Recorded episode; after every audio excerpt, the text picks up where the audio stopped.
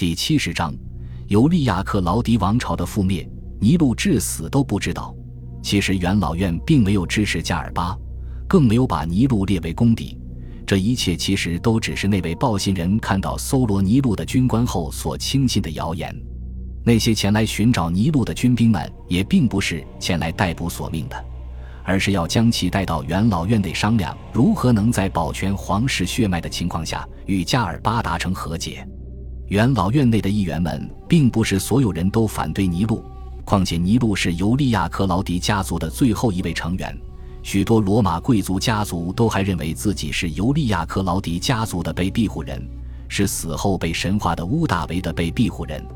即便他们不满尼禄，甚至有的人想要推翻尼禄，但也远远没有到整个元老院都要根除尤利亚克劳迪家族的地步。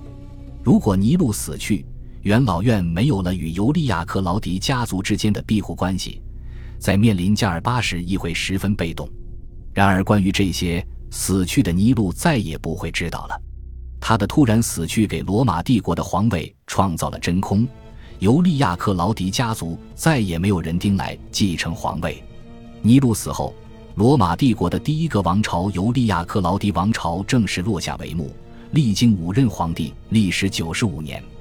乌大维改制以来所建立的帝制，在尼禄死后第一次受到了颠覆性的挑战。尤利亚克劳迪家族已然绝嗣，奥古斯都的头衔以及皇帝的特权和财产要由谁来继承？这些都成了元老院、加尔巴以及禁军们必须要面临的问题。看重传统的罗马人，又怎能轻而易举地将乌大维一手为自己家族创立的遗产？随随便便地赠与其他家族，为了解决这些问题，帝国再度陷入了内战的泥潭。